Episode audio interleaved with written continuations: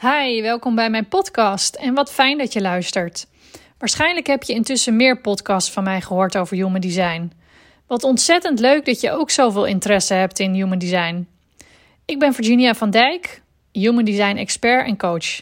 Ik ben dagelijks bezig met dit systeem in de vorm van rapporten, sessies, trajecten en trainingen. In september start ik trouwens een nieuwe training Human Design. Wil je erbij zijn? Check dan mijn website. In de afleveringen hiervoor vertelde ik je over het inhoudelijke verhaal van Human Design. Over de verschillende typen, hun kenmerken, kwaliteiten en valkuilen. Deze podcast wil ik echter persoonlijker insteken. Ik zal je vertellen wat Human Design mij gebracht heeft tot nu toe. En ik neem je mee in de inzichten die ik heb opgedaan over mijn werk en mijn gezin. Ook laat ik je weten wat ik op basis van mijn design nu anders doe dan voorheen. Ben je klaar voor mijn verhaal? Let's go! Toen ik voor het eerst hoorde over human design, had ik net een burn-out achter de rug en mijn corporate carrière aan de wilgen gehangen. Ik had een lang en pittig hoofdstuk afgesloten en ik was echt enorm toe aan een ander pad. Een pad dat ik echt zelf mocht invullen en waar ik de voldoening zou vinden die ik al die jaren gemist had. Ik was op dat moment 38 en ik wist één ding zeker: ik ging het helemaal anders doen. En toen kwam Human Design dus voorbij, precies op dat moment. Toeval of niet? Ik was direct gefascineerd. Hier moest ik meer van weten. Ik was enorm nieuwsgierig naar mijn eigen design en ik wilde daar alles van weten. En zo rolde ik erin. Ik bestelde ingewikkelde Engelstalige boeken, luisterde eindeloos podcasts en speurde het internet af naar informatie. Stap voor stap schreef ik mijn eigen design uit in het Nederlands en in begrijpelijke taal. Want ik wilde graag mijn design in mijn handen kunnen hebben, erbij kunnen pakken en elke keer opnieuw kunnen lezen. En voor de record, mijn design is een generator met sacrale autoriteit en profiel 1-3. De inzichten die ik opdeed waren keer op keer zo treffend, herkenbaar en bevestigend. Al mijn kenmerken, kwaliteiten en valkuilen kwamen voorbij. En al snel snapte ik waarom ik het leven vaak zo moeizaam, frustrerend en saai vond. Ondanks dat ik altijd optimistisch was. Ik leefde namelijk helemaal niet naar mijn design. Ik zat volledig in mijn niet-zelf. Een van de inzichten is dat ik mij, wat mijn keuzes qua werk betreft, volledig heb laten leiden door de massa. Door mijn ego en door overtuigingen die niet van mij zijn. Je moet wel je best doen, je mag geen fouten maken, je moet hard werken. Eigenlijk allerlei overtuigingen die er bij mijn opvoeding in zijn gegaan en die ik iets te serieus nam. Na mijn studie bedrijfskunde ging ik aan de slag bij een consultancybureau. Een in mijn ogen prestigieuze baan en een logische stap, want ja, zoveel anderen deden dat ook. Maar daarna maakte ik de overstap naar een grote bank. In beide gevallen koos ik voor een goede baan, een mooi salaris en het idee dat ik echt een baan op niveau had. Uitdagende klussen en veel leren. Tegelijkertijd heb ik mij inhoudelijk nooit echt aangetrokken gevoeld tot de projecten die ik deed. Ik voelde mij echt niet fijn op die saaie kantoren waar ik werkte. Ik miste de voldoening in mijn werk en voelde me vaak gefrustreerd. Hello generator. Mijn sacraal centrum is simpelweg nooit aangegaan. Ik had bijna geen hell yeses. En daardoor heb ik lang op mijn wilskracht en bewijsdrang gewerkt, terwijl ik een ongedefinieerd hartcentrum heb. Een uitputtend verhaal dus. Tijdens mijn carrière kreeg ik meerdere signalen dat ik het wellicht over een andere boeg moest gooien, maar ik snapte het niet of ik zag het niet. Ik werd namelijk afgewezen voor belangrijke functies. Ik kreeg borstkanker, intussen godzijdank volledig genezen, en uiteindelijk zelfs een burn-out.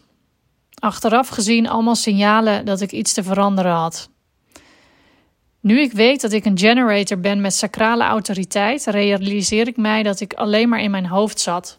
En dat ik ook besluiten nam op basis van mijn hoofd en niet op basis van mijn onderbuikgevoel of mijn intuïtie, waar ik werkelijk naar mag luisteren. Die heb ik beide compleet genegeerd. Ook pushte ik veel. Waar ik weerstand ervaarde, ging ik nog harder werken om het toch voor elkaar te krijgen. In plaats van het los te laten of de weerstand als signaal te zien dat het niet voor mij was. Iets dat wel bij mijn design past en wat ik ook altijd zo voelde, was het willen verbeteren van de status quo. Dit was namelijk precies mijn werk, het verbeteren van processen. Maar achteraf gezien was dit wel het juiste werk, maar de totaal verkeerde plek en context. Want ik doe dit nu precies nog steeds, het verbeteren, maar dan wel op een plek en met een doelgroep die helemaal goed voelt. En daardoor haal ik er nu wel voldoening uit. Een ander inzicht heb ik op basis van mijn profiel. Ik ben een 1-3, onderzoeker, experimenteerder. En dat betekent dat het mijn rol is om mijn kennis en ervaring te delen met de wereld. Ik heb die kennis en ervaring nodig om mij veilig te voelen. Maar in mijn laatste job bij de bank had ik een managementfunctie en ik had totaal geen kennis van de inhoud, want ik kwam zo nieuw binnenrollen. Ik moest volledig leunen op de ervaren medewerkers in mijn team. En dat voelde zo oncomfortabel, terwijl ik dat helemaal niet begreep, want er zijn heel vaak managers die inhoudelijk niks weten. Nu snap ik dat deze constructie voor mij helemaal niet juist was. Ik zat echt in de verkeerde rol, want in de basis moet ik namelijk degene zijn die de kennis en ervaring deelt en die meer weet dan de ander. In dit geval voelde ik mij door het ontbreken van die kennis altijd onstabiel en onveilig in de basis. En dan het inzicht wat mijn levensdoel of incarnation cross is. Je bent hier om op logische wijze richting te geven aan anderen en hen te helpen een gezonder en gelukkiger leven te leiden. Toen ik dit las, was dat echt zo'n enorme bevestiging van mijn behoefte om mensen te helpen verbeteren in plaats van processen.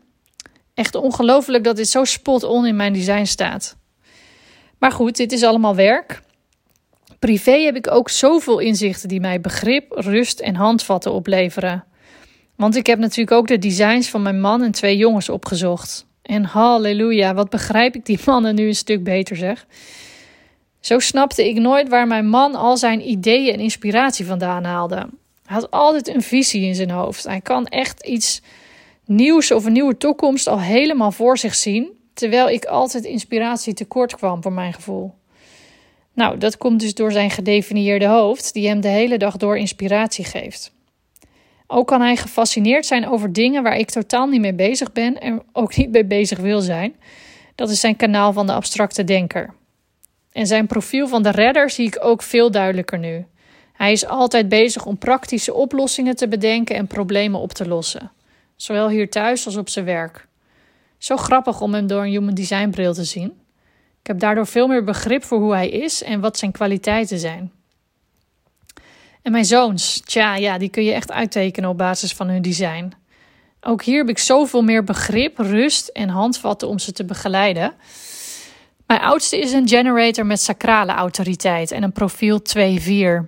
Hij staat overduidelijk open voor emoties van anderen en voelt zich daar zelfs verantwoordelijk voor. Dat spreekt hij uit. En dat heb ik dus nu ook feilloos door.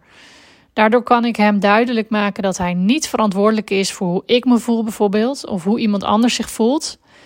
Dat hij het mag observeren, maar dat, hij het niet hoeft op te lossen of zijn gedrag daarop hoeft aan te passen. Dit inzicht had ik echt nooit gehad zonder Human Design. Ook kan ik hem nu veel beter stimuleren in het ontdekken van zijn natuurtalent en in de dingen waar hij plezier aan beleeft. Mijn jongste van vier is een manifesting generator met emotionele autoriteit, een profiel 3-5 en het kanaal van de transparante 1222. Zijn emoties golven echt de hele dag van hoog naar laag en zijn sociale en knuffelige vaardigheden leveren hem de gunfactor op. Ik snap nu dat ik hem mag laten als hij laag in zijn emotie zit. Ik hoef het niet op te lossen het mag er zijn en na twee minuten is het eigenlijk altijd weer weg. Daarnaast doet hij echt zijn eigen ding en snel ook. Ik betrap hem wel eens met een emmer water bij de gootsteen omdat hij zijn watertafel wil vullen. In plaats van streng worden en zeggen dat het niet mag, vraag ik hem nu om mij te informeren voortaan voordat hij zoiets doet. Want dan begrijp ik wat hij wil en kan ik eventueel helpen. Nou, en zo zijn er nog meer voorbeelden van uh, hoe ik daar met mijn kinderen mee omga. Ik ben sinds de ontdekking van Human Design die kennis aan het toepassen in mijn dagelijks leven. Want ja, weten en begrijpen van Human Design is één ding, maar het gaan leven levert pas echt iets op. En mijn god, wat een verademing is dat voor mij zeg. Wat ik nu bewust anders doe, zal ik je vertellen. Er zijn namelijk nog veel meer voorbeelden. Ten eerste weet ik en voel ik nu dat ik mijn hoofd minder belangrijk mag maken en mijn lijf des te meer. En dat is een proces van vallen en opstaan.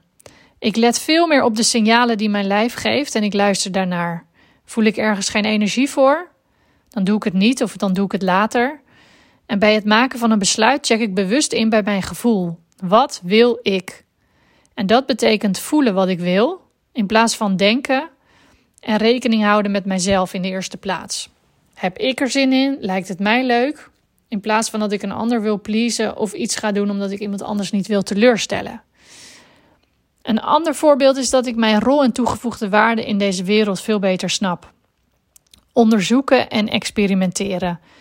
Ik voel dat ik echt veel energie krijg van iets onderzoeken waar ik van aanga. En dan vervolgens uitproberen om te zien of het werkt of niet. Dat ik door deze manier van leren zoveel meer weet dan een ander en dat ik daarop mag vertrouwen. En met Human Design en coaching heb ik daarvoor nu een prachtige combinatie te pakken. Ik hou ook enorm van het ontdekken van goede restaurants en mooie hotels. Ook dit onderzoeken en mijn ervaringen delen doe ik veelvuldig en graag naast mijn werk als Human Design expert. Vervolgens zeg ik echt veel minder vaak ja dan voorheen. Ik voel me veel minder verplicht om dingen te doen die ik niet wil of waar ik geen energie voor heb op dat moment. En ik kijk hoe ik de dingen die ik niet leuk vind, maar die wel moeten gebeuren, kan stoppen of kan delegeren. Zo ben ik bijvoorbeeld gestopt met de oude commissie bij het kinderdagverblijf. Ik ga niet meer naar alle borrels en feestjes. Ik laat sommige ook aan me voorbij gaan. En ik besteed het schoonmaken grotendeels uit. Dit scheelt mij heel veel negatieve energie, die ik weer kan besteden aan dingen die ik wel leuk vind. Ook reageer ik veel meer in plaats van dat ik initieer, wat ik vaak deed. Want nee, ik ben geen manifester, dus het echte initiëren laat ik aan anderen over. Ik leun veel meer achterover in het leven. Ik observeer wat voorbij komt en hoe ik daarop wil reageren. Ik heb meestal scherp wat ik wil, maar ik ga daar niet meer als een gek achteraan. Het komt wanneer het komt en mijn kansen komen vanzelf voorbij, is mijn gedachte nu. Ik kan daardoor ook veel beter loslaten als dingen anders lopen dan ik eigenlijk wil. Het loopt zoals het loopt en dat is oké. Heel rustgevend, ook vooral in mijn bedrijf. Een ander voorbeeld is dat ik tussen het werk wat vaker stop om een pauze te nemen of als ik merk dat het niet stroomt. Ik ga niet meer rukzichtloos door. Oké, soms wel. Maar ik realiseer dat ik pauze mag nemen en dat stoppen altijd een optie is. Ook geef ik mijn kinderen de ondersteuning die ze nodig hebben om zich te ontwikkelen volgens hun design naar een leven met voldoening. Ik begrijp wat zij nodig hebben en waar hun valkuilen zitten. Ik laat ze zichzelf zijn, in plaats van dat ik mijn eigen overtuigingen de overhand laat nemen.